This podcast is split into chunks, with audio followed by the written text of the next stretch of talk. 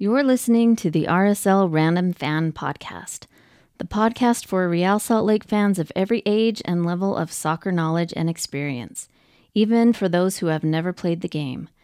Your hosts are lead instigator and Real Salt Lake fan from the beginning, Brant Goebel, Major League Soccer OG and national team lover Tyler Thomas, and the kid who keeps them all in line and the only one with any fashion sense whatsoever, Brennan Goebel.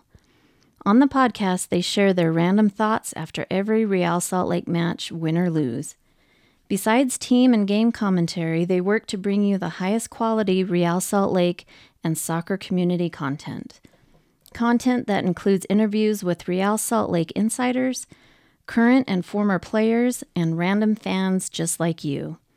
They also talk soccer from around the world, from the U.S. men's national team to little clubs like Manchester United, Arsenal, and my personal favorite, Tottenham, and the behemoth that is Crawley Town FC. Enjoy this episode of the RSL Random Fan Podcast. All right, it's another episode uh, of the RSL Random Fan Podcast. I'm Brant Goebel, and I'm joined by our friend from a very far away across the pond, as they say, Gary Smith, the voice of the juggernaut known as Crawley Town Football Club. Gary, how are you? I'm doing very well, Brant. Yeah, very well indeed. How are you? Not too bad. I'm getting kind of excited. I've got my pass paid for. I'm ready to watch every single Crawley Town game on the iFollow like I did last year and and harass you during the games. As, uh, as That's fine. I'm, I'm, looking forward to being back and, and being harassed by you and, and hopefully many other people. Yeah, and also, isn't this the last year of that? Are they moving to something new when it comes to broadcasting the games? Yeah, I think they are from the uh, when that goes into the, the, the 24 25 season, as it will be. Um, yeah, some different deal where uh, Crawley fans might find kickoff times and things moved around, and yeah, all sorts of variations. But I, I think that's something that you need to maybe take a bit more of a look at as it gets closer to the time to, to find out how that's going to affect, certainly how it might affect things from a, a commentary perspective, whether that's going to mean I'm, I'm going to have to sort of change timings to, to be there at different times on a Saturday or maybe even a Sunday, and certainly what it might mean for the fans in terms of being able to uh, to, to watch and listen to games. Nice. And are, are they moving the games around? Because like three thirty, that's the pretty much the League Two time. Is there? It's kind of been sacrosanct there. Um, I think there's the possibility. I mean, the discussion is still in place at the moment that there could be a variation of kickoff times, much like there is in the Premier League.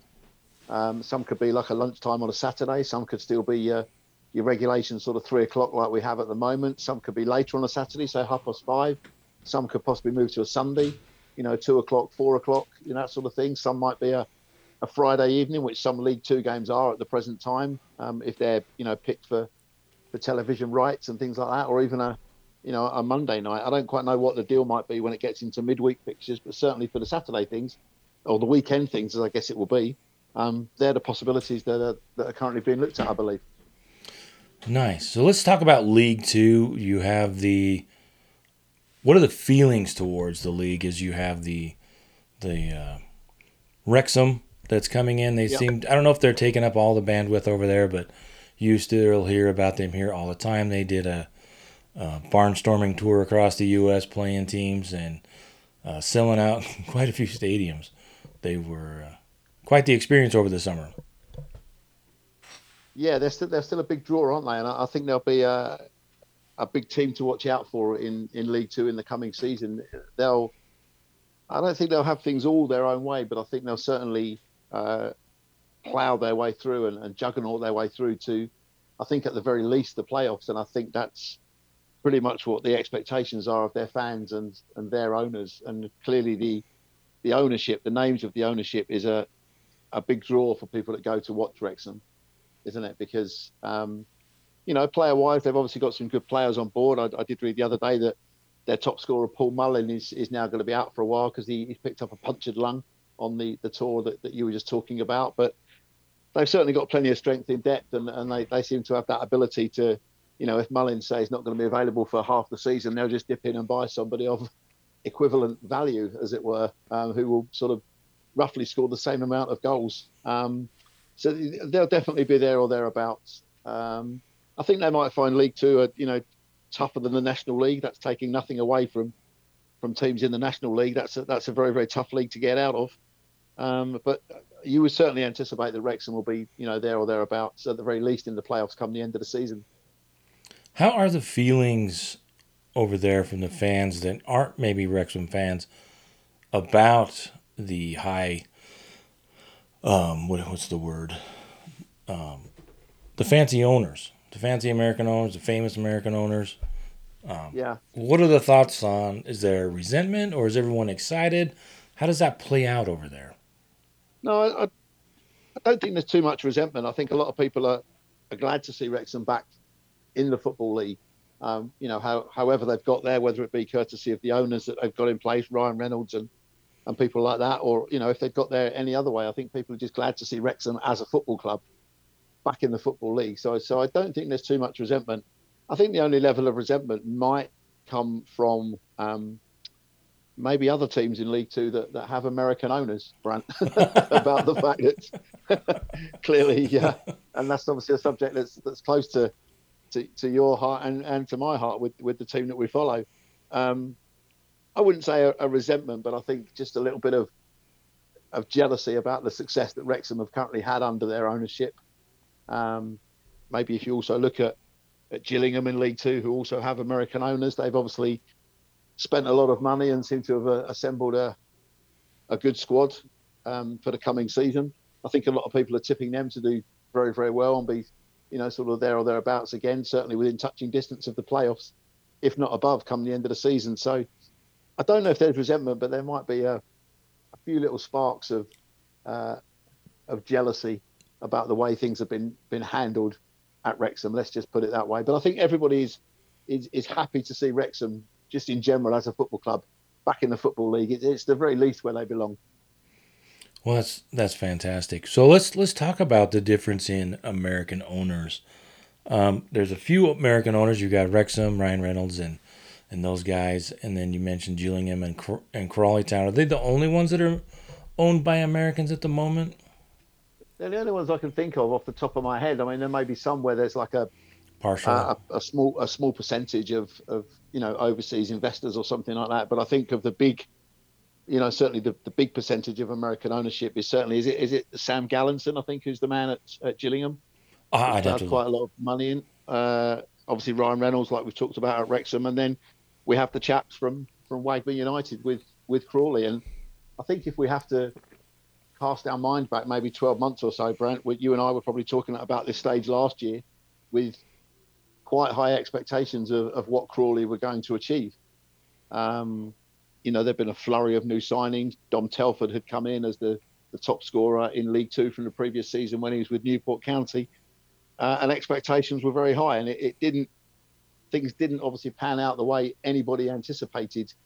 Um, it's it's interesting really because I, I spoke to a I interviewed a, a fan, a season ticket holder, before the game at Bromley on Saturday, and and he said he he does now believe he's got complete faith in in Scott Lindsey and what he's trying to do. And and from the couple of friendlies that I've seen so far this season, I only saw the Crystal Palace game and the game at Bromley on Saturday.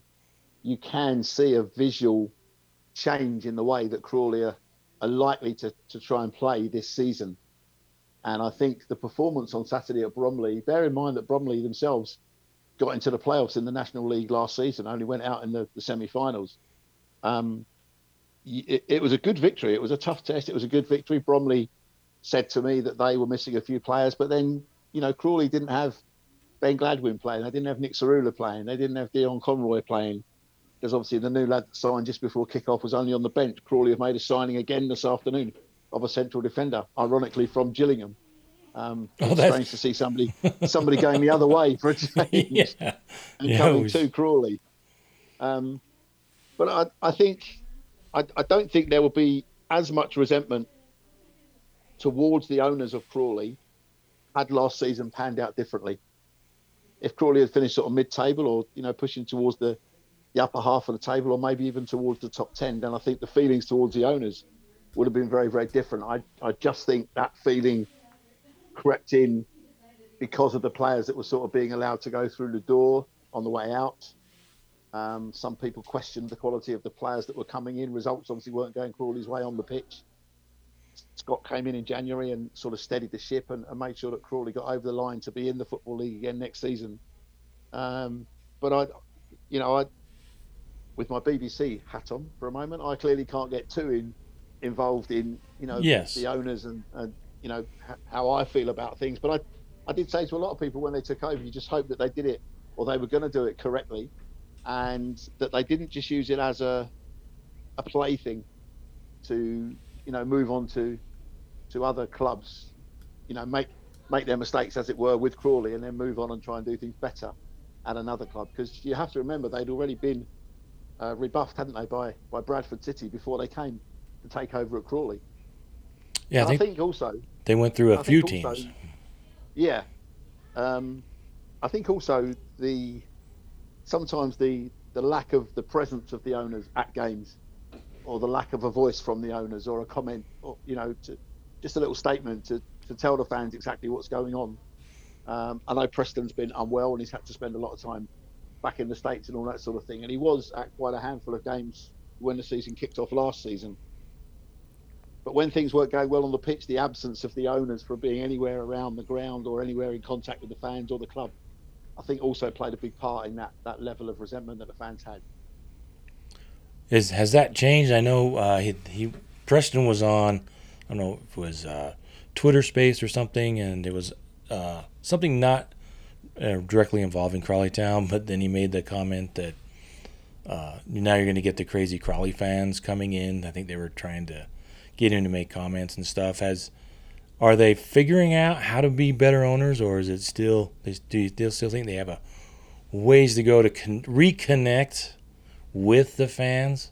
Because that seems to be the magic at Wrexham, is the owners Yeah. connecting Yeah. with fans. I think I think maybe the the Crawley guys still have quite a long way to go.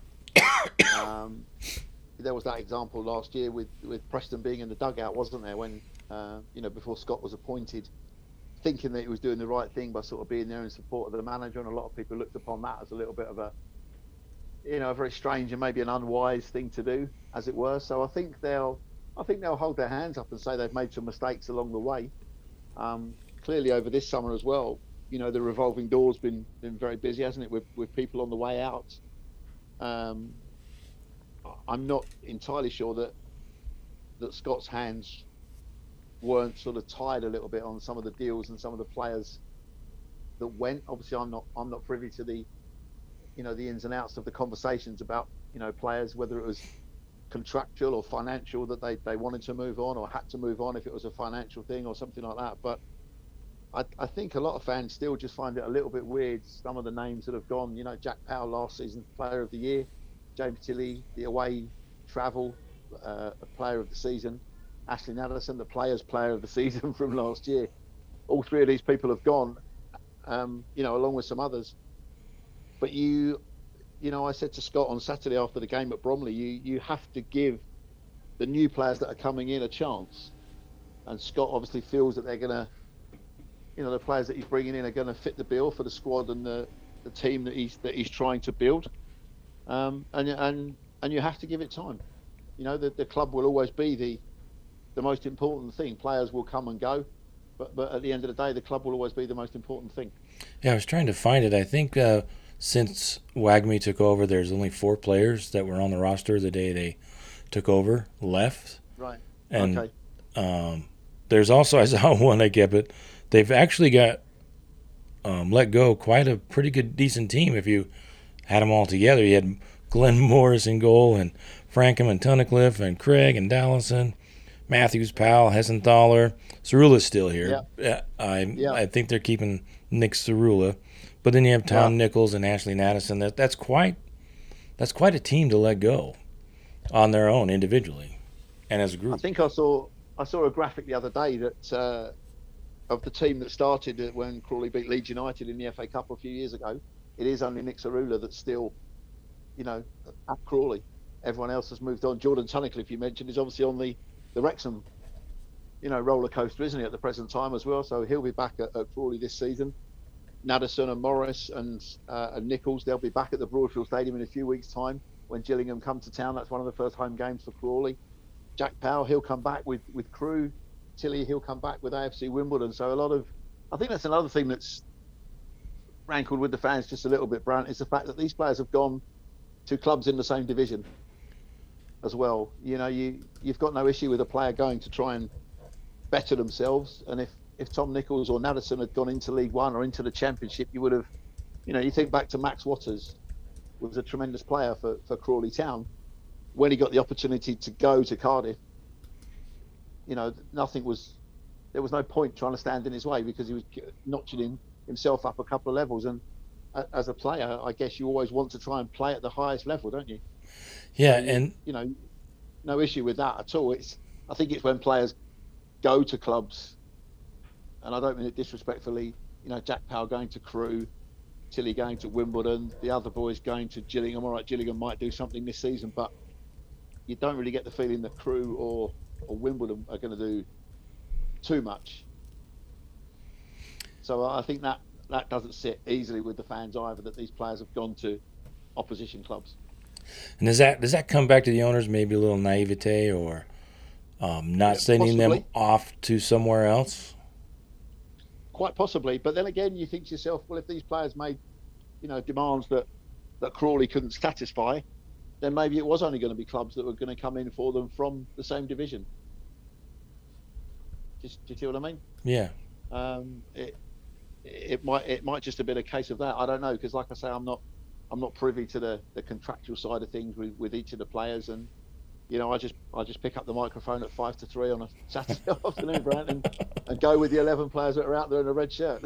so, what are your thoughts? There there have been a lot of people, a lot of players going out, but there also has some a lot of players coming in. What are your yeah. thoughts on some of the players that have come in?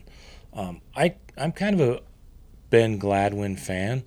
I know he came in last year, and watching him play, I think you used the term Rolls Royce, or that's Rolls Royce player, and uh, yeah. I really enjoyed him. He's very confident on the ball and and quite uh-huh. the presence out there. But what are some of your thoughts on some of the new players coming in? Well, it's been difficult to judge some of them because, like I say, I've only seen two games. Um, the games that I've seen, um, you know, as is with most friendlies at, at, this stage of the season, there's been multiple substitutions throughout the course of the game, and Scott's obviously been using the friendlies to look at different players, maybe in different positions and different formations. But of those that I've seen, uh, a young lad by the name of Liam Kelly looks very, very comfortable on the ball. Uh, will be that sort of player to, to pick the ball up off of the defence and won't do anything overly spectacular with the pass, but he'll find another player in a Crawley shirt, if you like. And that's the main thing you want people to do. Um, Ronan Darcy looked very comfortable on the ball as well on Saturday. I've been quite impressed with. Uh, he came in back end of last week from from Scott's old club, Swindon. Yeah. Uh, Ronan Darcy. Um, Jay Williams also looks very very good. Looks like he could be a sort of one of those players who's going to drop back and, and play in a defensive role when the other team are attacking, but he's also got the legs and the ability to spring forward and find that killer pass when Crawley are attacking. So he'll sort of be a, a, defender, I guess, when the other team have got the ball, but then he'll become a midfielder when Crawley break that down and try and sort of spring forward themselves. Um, the, the strikers as well, uh, Danilo Orsi looks quite lively, uh, looks okay. I think he'll he'll possibly link up quite well with. Um, Didn't he score against Bromley? He did score. Yeah, they scored two very very good goals uh, against Bromley. He did get the second goal from a, a wonderful little through ball by Jay Williams that we just mentioned and he also supplied the pass for Lolos to get the first goal. Um, he's a little bit of a raw talent. He's come from a, a, a lower standard of, of, football, but he looks quite comfortable. He looks like he'll fit in nicely. Scott seems to think that there's big things ahead for him, so he might be the sort of player who's not always part of the regulations team on a Saturday afternoon, but he'll be one of those very vital squad players that can come in and fill in and do a decent job as and when the season gets going and you get the likes of you know injuries and suspensions creeping in for, for certain players. Um, what are your thoughts on Conroy, is it Kamarai, Kamarai Swyer uh, on loan from West Ham? Yeah. Yeah, difficult to tell really because he only met up with the team. He only signed on Saturday afternoon at two fifteen. He was on the bench on Saturday afternoon. He came on for about the last twenty minutes. But like I said to a few people, he must have something about him to have been signed by a Premier League club. And a lot of, uh, you know, when I was told about the signing was, was going to be made, um, a lot of people were saying he'd be very reminiscent of uh, James Balagizi from last season, who came on loan from Liverpool. So he'll be a very similar sort of player. And the player that they've signed this afternoon is a, a central defender called Will Wright. Um, I'm led to believe he's very, very good. He's come from Gillingham, but he's also played at Luton as well. He's played about 130 odd times for Dagenham and Redbridge in the National League. He's a central defender. He's very good on set pieces. So I think Scott is aiming to play a different way this season. And from what I've seen of the games, Crawley are going to have a good amount of possession of the ball this season. They just need to make sure that they play the the final ball, maybe the killer ball, at the appropriate time. Because there were one or two occasions on Saturday when I thought they sort of turned back and, and started again. But you know, maybe that's what as, that's what Scott has instilled into them. That you know, if it's not on to play that final ball at the right time, then just turn back and go backwards and keep possession. Because whilst Crawley have got it, the other team can't do anything to, to hurt them, can they? Yeah.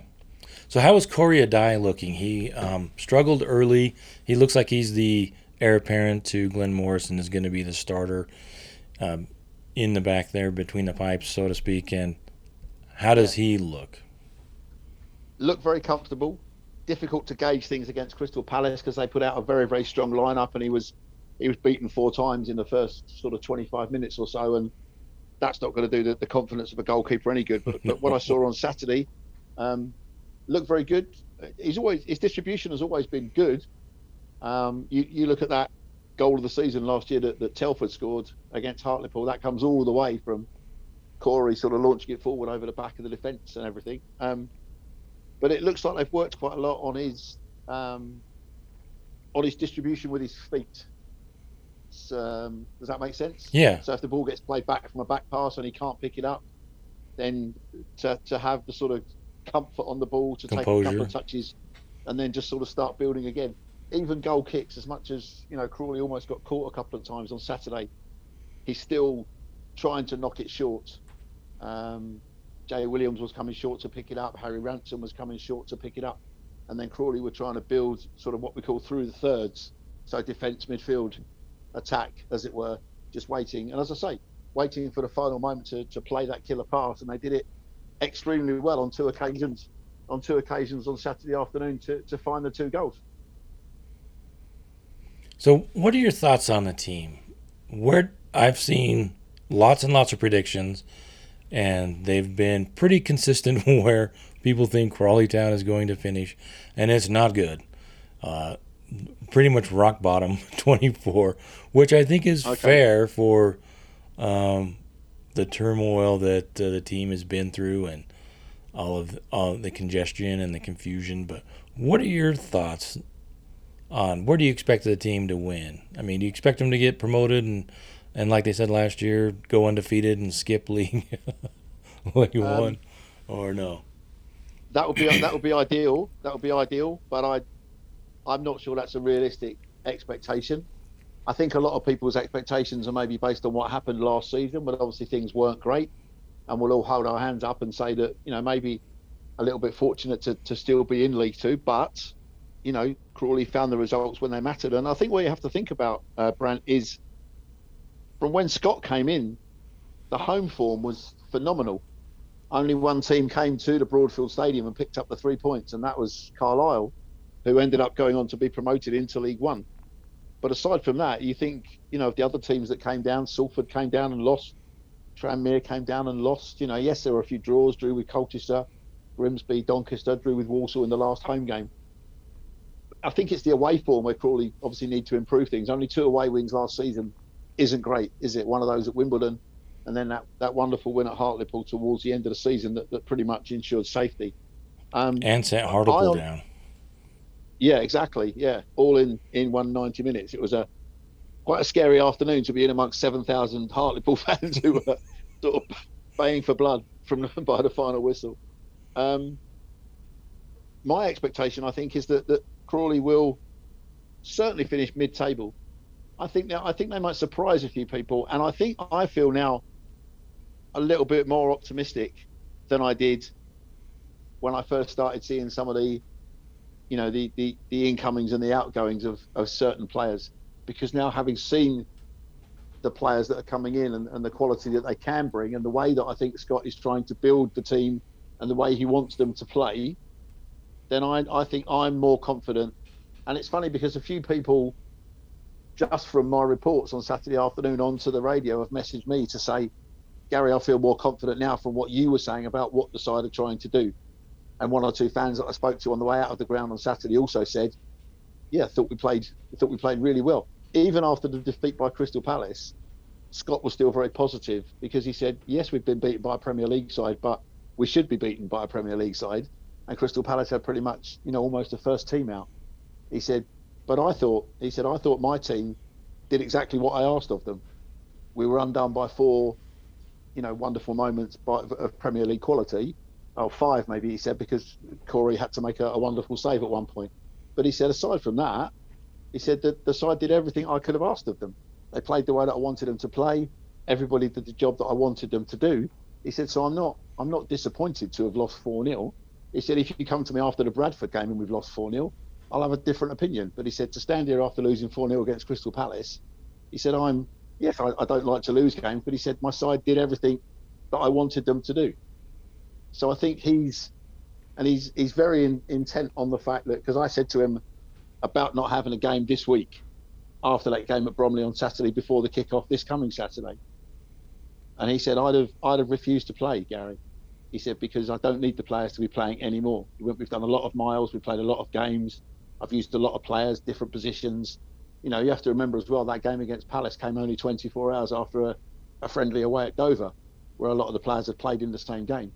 He said, so I will have flatly refused. All this week is going to be just about coaching, coaching, coaching, coaching into the players to get them moulded and ready for Saturday. And I said to him off the record, do you know you're starting 11 then for next Saturday, Scott? And he, he basically said, yeah, I think I do. He went, provided I get no real catastrophic injuries on the training ground during the course of the week, then he was like, yeah, I think I know what I'm going to go with. And I think I know what we're going to do. And I, I think he's quietly confident. And I, interview before the game, is Scott the right man for the job? Is he the right man in the right place at the right time? And his supporter said, yeah, very much so.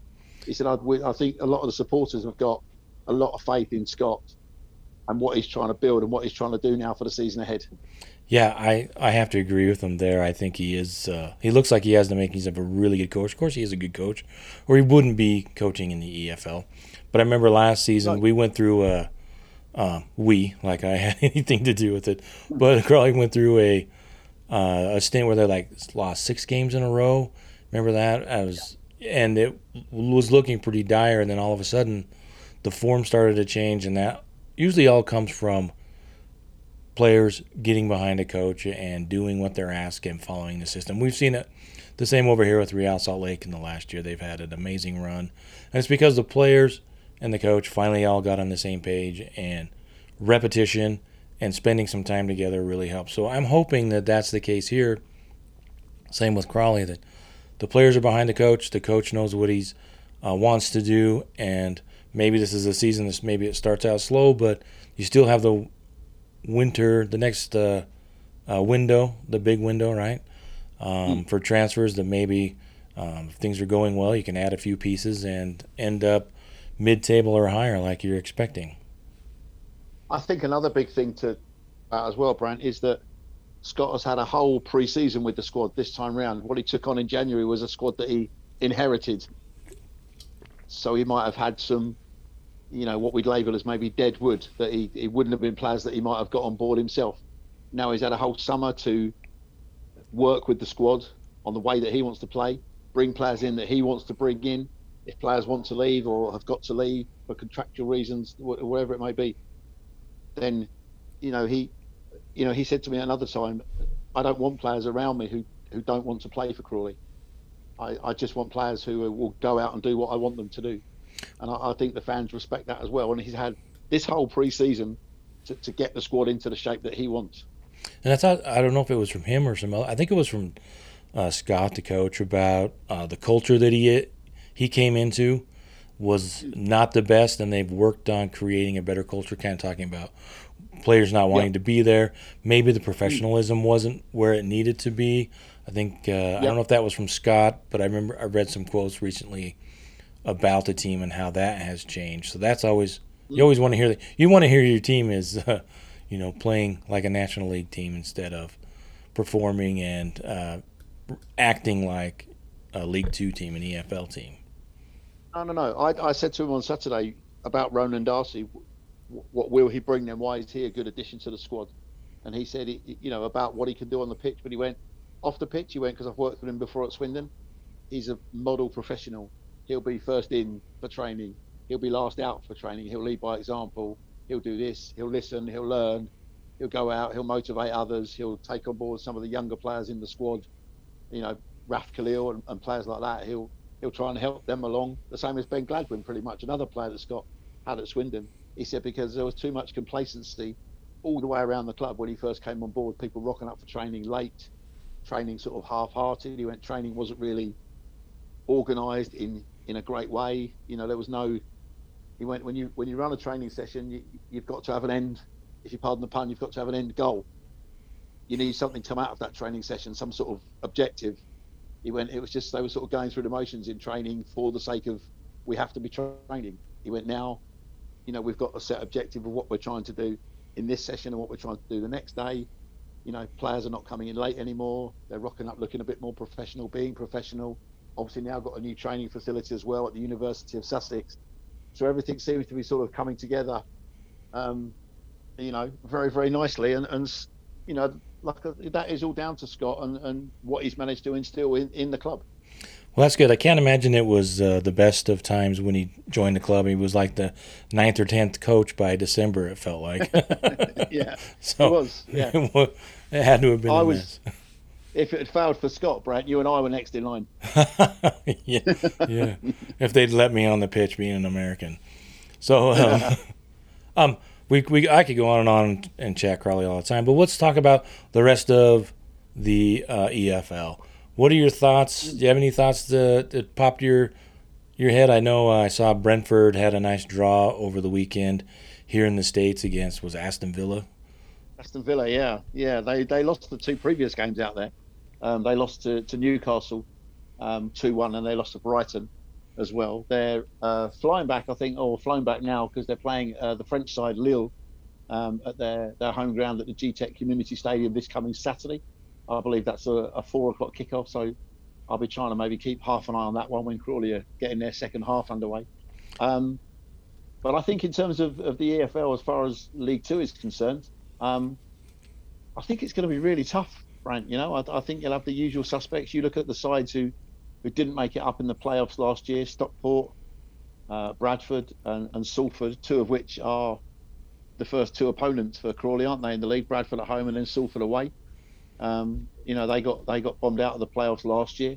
You look at Wrexham coming in. You look at Notts County also came in from the National League. Yeah, that's a name that I wanted to bring up because they, no one's talking about them. Uh, both mm. Wrexham and Notts County um, eclipsed Crawley's record for most points in the uh, right. Yeah, yeah, and, yeah, they did. And so er, the focus is on Wrexham, but what's Notts, Notts County going to do? I, I think they'll be they'll be top half as well. Um, I don't think they'll set the division alight maybe as much as Wrexham, but I think anybody who goes to Notts County will find it a very very tough place to go. They've got a they've always got a, a tremendous following. I went there uh, I went there once with Crawley and I went there once with Woking as well to commentate. They've always got a, a very, very uh, vocal partisan crowd always behind them. Um, so I don't think any side that go there will find it particularly easy. You've also got the four teams that are, are dropping out of League One who'll be determined to try and sort of make their stamp and get back to League One at the first attempt. You know, the MK Dons, Forest Green Rovers, uh, Morecambe and, and Accrington Stanley, isn't it? Who you know, we know came down to Crawley last season in the first round of the FA Cup, didn't they, and, and won um, by four goals to one. So they'll be looking to make their mark. You've also got the likes of Mansfield. You know, they'll be thereabouts again. They, they finished just outside the playoffs last season. Gillingham, I think, will be making a push for the top half of the table. It, it's going to be very, very, very tough. Any any victory that any side picks up this season is, going to have to be uh, very thoroughly and, and hard earned three points for a victory because they're, they're not going to be easy to come by. Yeah. Uh, and I, I think home form for a lot of teams is going to be very, very vital. And I'm curious to one of the teams I'm curious about that came down back down is Forest Green. They had a horrible, horrible season last year. Their coach left, and he didn't. What did he go to Watford, and lasted about mm. ten games, and then did he end up at? Is he the coach at Luton Town? Yeah, I think he is. Yeah, he's taking them to the Premier League. Yeah. Yeah. Um, what are your thoughts on Luton Town? That's is that a big story over there? The everybody's talking about their tiny little stadium and playing it, against the big boys. Yeah it's a it's a huge story. Um, yeah, that they, you know, if I'm going back sort of 20, 30 years, they were always a, a, top flight side. They had a couple of runs, a couple of decent runs in some of the cup competitions as well. I think they won the League Cup towards the back end of the 80s. Um, and that they, didn't the they get that, relegated the season before the Premier League? Is that? Yeah, or, I think they did, and that, yeah, they they had some I think they might have had a couple of sort of back-to-back relegations as well because they ended up in the National League, didn't they? And they've worked their way sort of, you know, back up from the National League to the Premier League. I think it's in the space is it 13 years or something? Do I remember reading that somewhere? I think they've got one player in their squad who's been with them all that time as well. Yeah, he's played in every, every single league. You know, gone through the whole thing with them. And um, have they? Did they let him go? Because if he's if he play, gets into a game in the Premier League, then he'll be the first player yeah. to do that. Exactly. Yeah, I don't know whether they let him go or not, or whether they're going to, you know, possibly try and keep him on board to, to, to get that accolade of being the first player to sort of play in all the top five divisions, as it were. Uh, a lot of people are, are, writing them off already. Um, you know, maybe that might work in Luton's favour. That's that's something that the manager can take on board and say, look, we don't need any more motivation than this. do we? I think they'll surprise a few people. You know, I, I think they'll be in the, the bottom half of the table, but they might surprise a few people. And I, you know, I, I, wish them all the very best, except for the two occasions when they play Brentford during the course of the season. yep. You know, the first game I ever watched over there was Luton Town versus Crawley. Yeah. And yeah, I remember you saying. I love that story because I, I was going to, whoever won the game, I was going to be my team, and I was going to watch them uh, move up the table. And Crawley Town, I pretty much decided pick Crawley Town by halftime, and they ended up winning 2 nothing, I think, over Luton okay. Town. But uh, it's kind of not been as successful so I, it, the fact that they're in the Premier League cracks me up uh, because I'm still a Crawley Town fan, no matter what, and the team that yeah. I watch first is in the Premier League. So, so I, I, apologize to all Crawley Town fans for doing that to them. if I'd have picked Luton, it might have been a different story. Crawley Town would be in the Premier know. League. yeah, you never know. So, well, I really appreciate you joining us again. Is there any other thoughts on uh, what do what do you think is going to be the biggest story across the four EFL leagues? If you were to predict right now, we check in at the end of the season. Is there any big stories out there that you're curious to watch? Wow. Um, no, how how much really is Man City going to cheat this year? What's this, are they ever going to get punished for cheating? Or are they just going to go on winning cups? I think they'll still go on winning things. I, I, I take great delight in the fact that they only lost five league games last season, and, and two of those were to Brentford. Brentford were the only team to beat them home and away last season. I was obviously quite delighted by that. The only team to go and win at the Etihad last season we were in the league. Um, I don't know if there's a big story to be totally honest. I mean, there might. I think in each division there's always a team that surprises people, uh, or a team that sort of starts off, you know, like a, you know, like a racehorse or something, and maybe gallops into a a six or seven or eight point lead after an early stage of the season. But it's it's just maintaining that consistency, isn't it? Because you know the old cliche says it's it's a marathon and not a sprint. Um, you know, why can't that team be Crawley Town this season? You know, they might be the, the team that surprises a few people because, you know, like like Scott has quite rightly said, and like I just said about Luton Town, that that motivation can surely just be that, that people have written them off before a ball has even been kicked. Um, uh, uh, and if you know, we know from if the Broadfield Stadium is is packed out, uh, you know, with a decent turnout of away fans as well, we know that the Crawley home fans can be as, as loud, as, as noisy, and as supportive as as any other team supporters in the division. So it's going to be vital that they're there in their numbers. I think week in week out for certainly for every single home game to get behind Scott and the boys because it's it's going to be a tough season, um, but I think it's going to be an okay season is my. Uh, that, that's really that's really on the fence, isn't it, Brad? I'm gonna I'm gonna hang my hat on okay that. season. Yeah, I would It's gonna be take an okay. After last Okay. season, I think every Crawley Town fan would take okay. Well, let's just say my prediction is then that Crawley will finish in a, a far higher position than they did last season, and they'll be safe well before the penultimate game of the season. Let's put it that way. That would be wonderful. That would be wonderful. Knock on wood. So Yeah, absolutely. There you go. or touch wood, as they say, right? Yeah. So, all right, Gary. Well, thank you for joining us. We look forward to catching up with you all through the season. Talk about uh, Crawley Town and all of the things going on in English football over there. Lovely stuff. Thanks, Brant. Thanks for your time. You're welcome. Thank you. Okay, take care. Bye bye. Recording stopped. Thank you, Gary. Hope I hope No I worries, mate.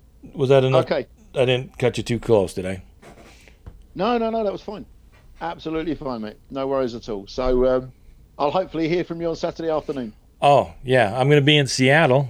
Uh, my wife's doing her yarn thing, but I will. I Okay. got my pass. I will be watching the game somehow. Of course, I think it'll be. Is it three there, right? Yeah, three here. So it'll be 7 a.m. and yeah, I'll have. I'll be up watching it. Okay, I'll be your breakfast show. Okay, perfect.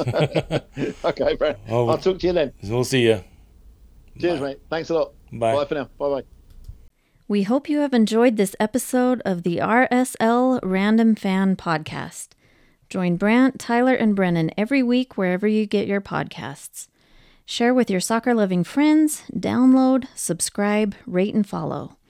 You can find them on Twitter at RSL Random Fan and at RSL Random Fan Podcast on Facebook and Instagram. You can also reach out via email at rslrandomfanpodcast at yahoo.com. Thank you for listening.